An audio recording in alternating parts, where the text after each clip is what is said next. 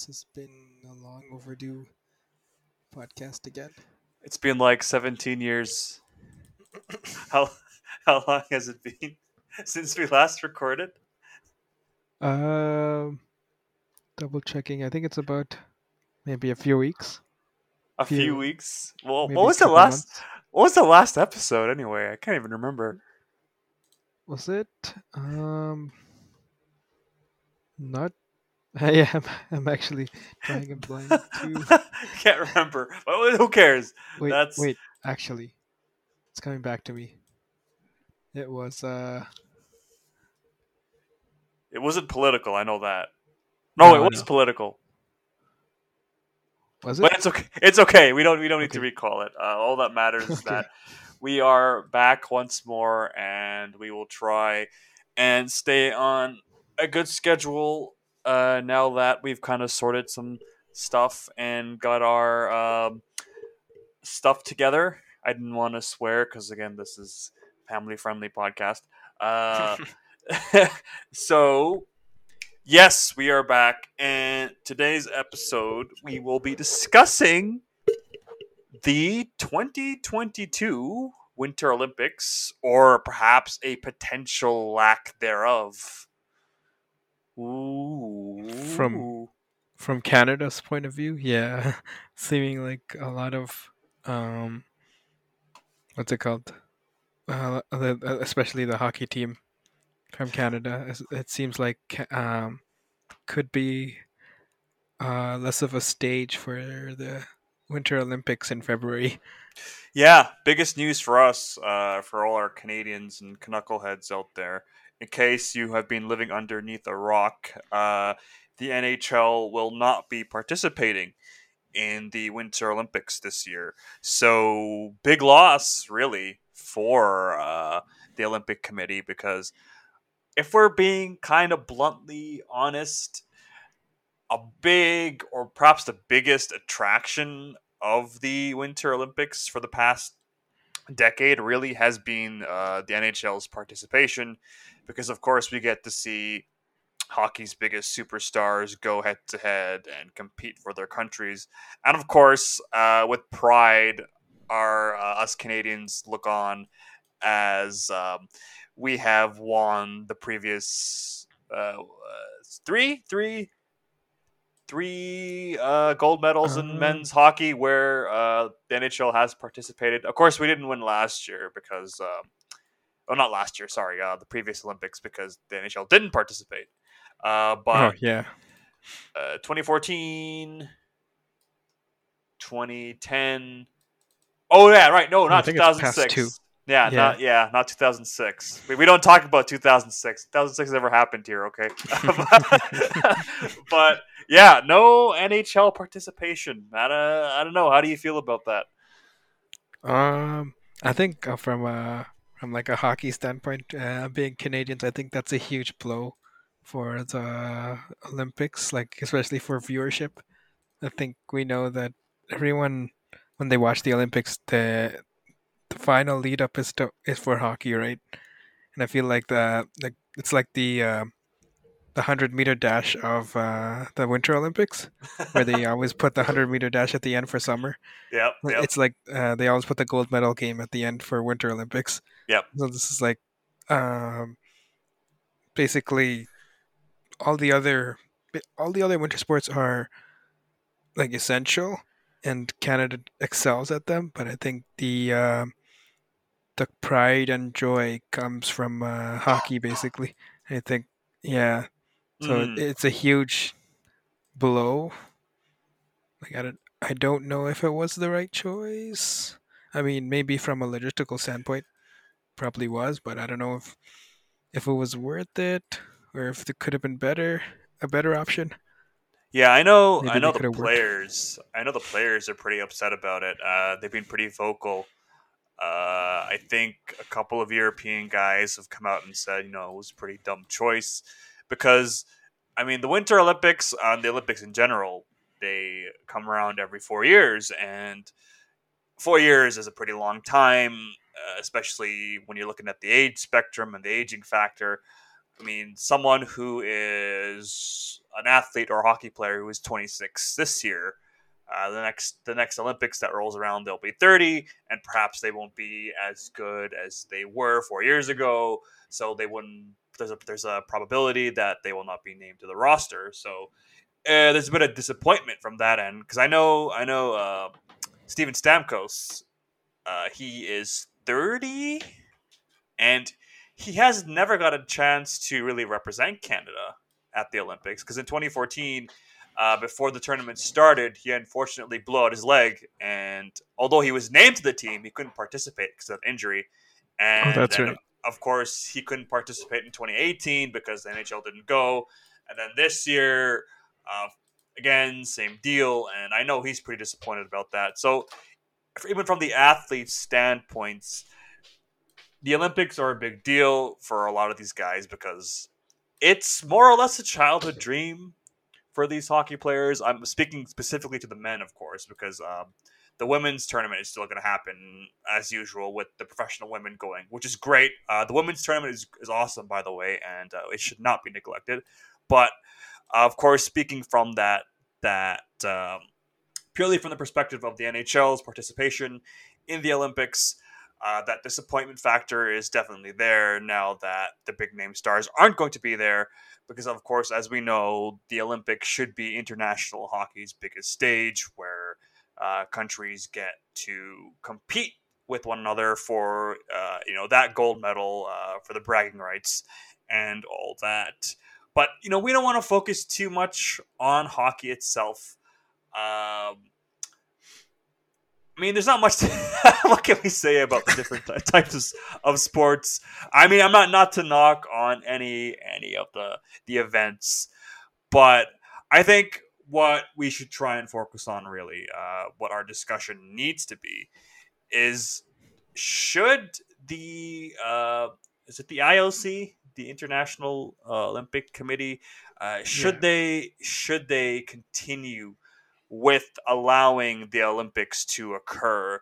You know, should this uh, grand scale event be held uh, when potentially it could be a uh, what I guess uh, medical experts would call a super spreader event, where you have large amounts of people in one place. Of course, with the whole COVID nineteen pandemic, uh, and with all those people in an enclosed space, you can spread it a lot easier. Uh, so I don't know. What do you think? Yeah, I feel like, uh, especially now that we see a lot of tournaments are canceling their games, like the uh, the World Juniors. Oh yeah, And, uh, and even there's another there's another one. Um, the World Juniors and the and the IIHF World Championship. I think the women's one was The canceled. women's one. Yeah, the women's. As far as far as I know, the men's one is still on, but that's not slated to begin until uh, like July. So July. Yeah, so that's not a big deal. Uh, but yeah, and then with with the uh, a lot of the NHL games being canceled as well, and like a lot of sports all all over North America and anyway, um, being canceled, uh, or delayed anyway, not not canceled, because I think a lot of games have been postponed. Um, but yeah, it begs the question whether um, the Olympics should be allowed to proceed given the uh, pandemic is still with us or among us. Give, especially with the yeah the um, Omicron variant. Although it, it is supposedly milder, so maybe it's not. I don't know if it's if that's true or not. We don't yet we don't know yet, but it begs the question whether it's actually worth holding um like an event of that magnitude now or should it be delayed until maybe next year? Or in, in a couple months like in uh, november of 2022 or december of 2022 yeah, just so they can gauge uh, if the uh, oh god, what was the medical term I was looking for? I completely forgot. It was on the tip of my tongue. Now it's gone. But if they can completely gauge sort of the, I guess, um, how just how bad the situation is, and if it would be a viable option for them to continue uh, with such a, a big event.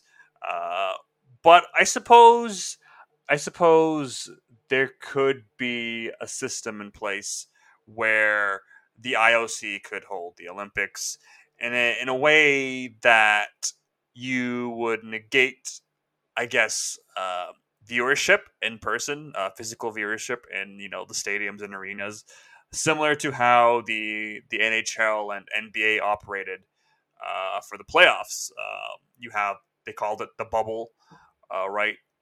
And only the athletes were allowed in that bubble into the stadiums, into the arenas and there was lots uh, of measures in place to ensure that uh, COVID protocols are being followed and um, you know safety measures to prevent um, potential uh, infected athletes from interacting with other athletes. So there was that there was that really tight bubble system that the NBA and NHL utilized to sort of continue on as normal uh, but without physical uh, fans uh, in the stands.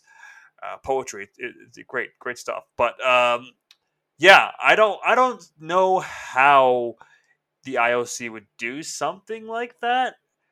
Um, Actually, sorry. So I think people, a lot of people forget that we just had an Olympics a few months ago, the Summer Olympics. Oh yeah, that's right. Yeah. So I forgot about that.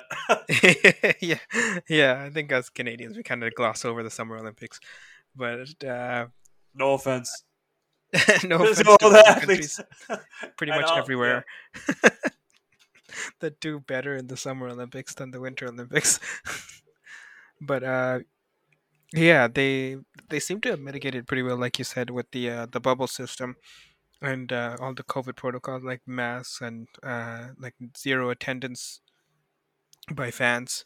It helped that it was held in Japan. Also, I think Japan did a wonderful job hmm with the with the Olympics. I think they should hold more more of them, but uh, there were protests in Japan for that too. So I don't I don't know. The people don't want it. Yeah.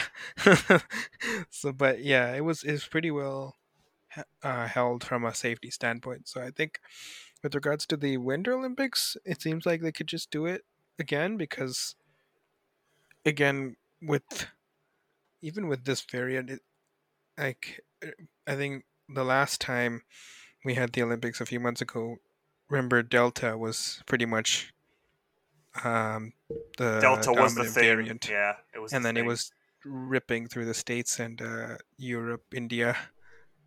So I, I think we should be okay.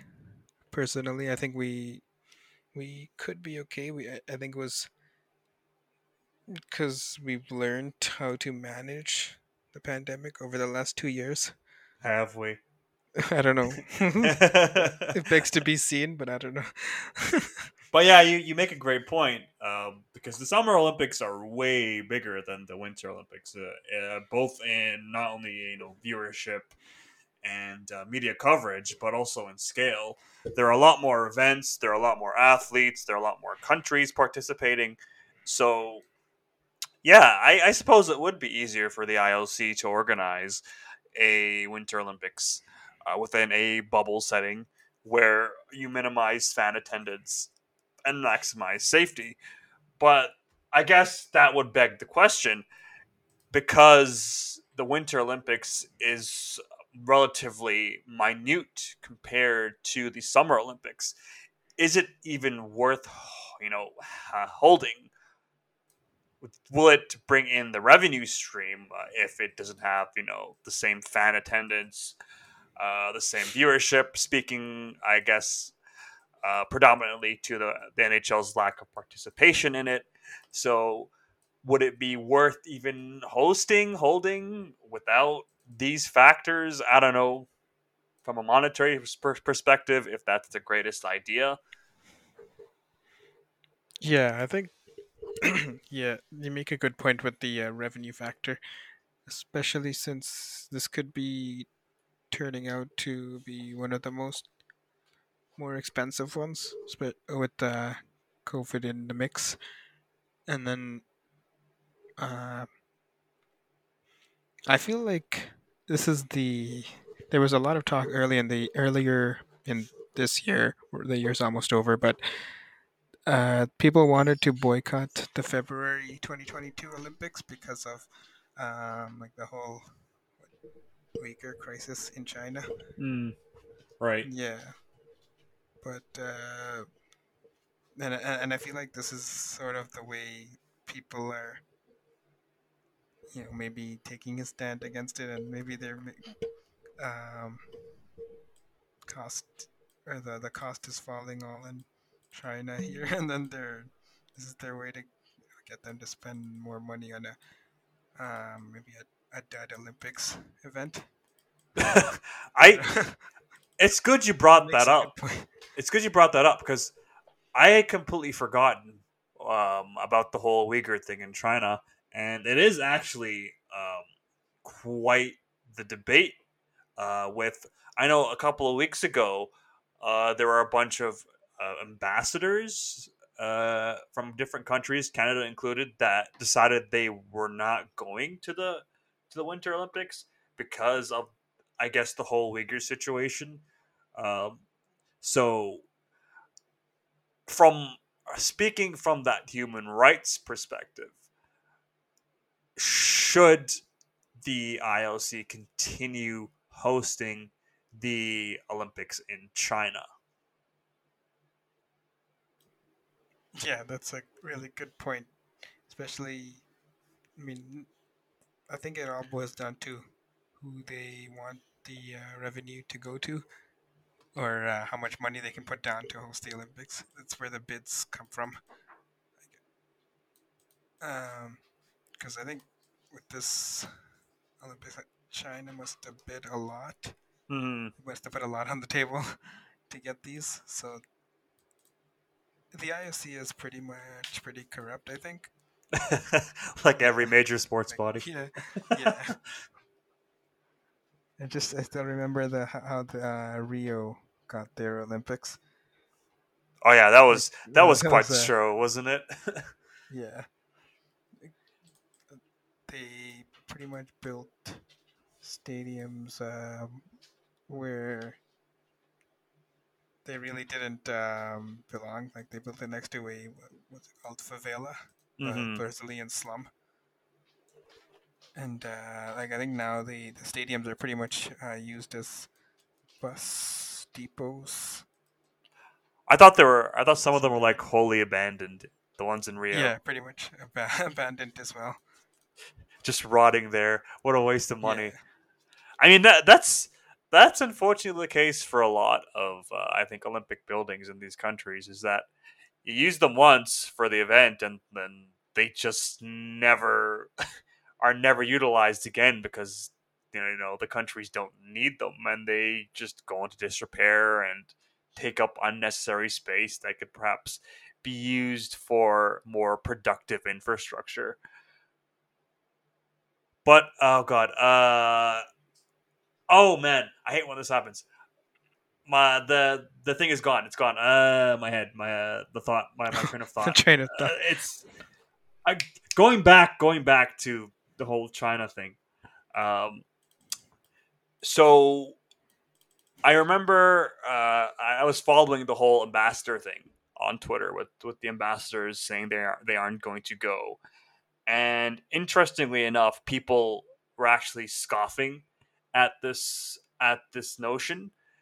People from you know the same countries as as these ambassadors because they they thought or they thought that you know this just isn't enough if you're trying to protest uh, China's um, purported uh, crimes against the Uyghur people, you should instead of boycotting, you know, you know, you're the ambassador from going, you should stop the entire Olympic roster from going. So all the athletes across the board, pull them out if you want to send a message.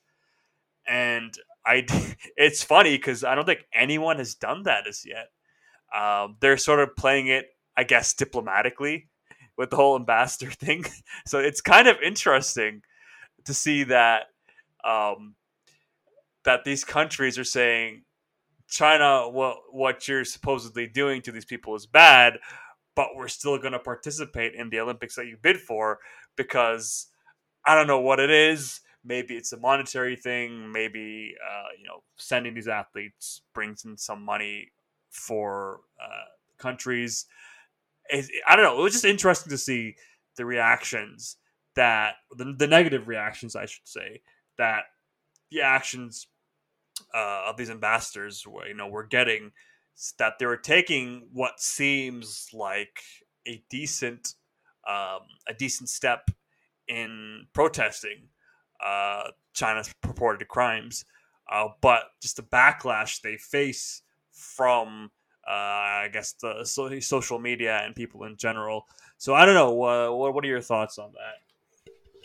Yeah, it basically seems like it's a diplomatic boycott. Like that's what they said it was from the beginning, and uh, basically it boils down to uh, what I feel is uh, uh, like the the revenue loss for each in every country that's uh, participating in the Olympics, because they're Olympic teams. They lose out if they don't participate. They lose out on a lot of um, what's it called, uh, TV revenues. Um, they lose out on like merchandise revenues. Although the Olympic team may still go, I know, under a different banner, but I mean, if they pull their whole, if they say that no athlete is going to participate, they'll, they'll lose out on all that merchandise revenue, all that uh, uh, TV revenue, and and let's not forget. I think, uh, um, I think basically, what's the word? Um, um, people still watch the uh, Olympics. Mm-hmm. Yeah, like I feel like globally it's still a largely popular event. By uh, like Winter Olympics in Canada, people seem to uh, enjoy watching Canada succeed at uh, owning the podium, right? And and that's one of our specialties in winter. Even though it's even though hockey will be missing out Mm-hmm. um, this this time around. I feel like people enjoy Canada standing like on, on the top of the podium, and that's a huge selling point for uh, a lot of people. I think it all boils down to what can each and every citizen do. Like we can probably stop watching it if that if it's so important to us. That's what I feel like. I don't know if that's feasible or not, but I, I think if that's if we all wanted to stop watching it based on that, uh, like the genocide, supposed genocide in China, then uh, we could uh, all take away the revenues, and then they they wouldn't feel the pressure to attend the Olympics in the first place. I think mm-hmm. that that point you bring up about uh, wanting to watch it um, for the sake of national pride, because that's definitely there.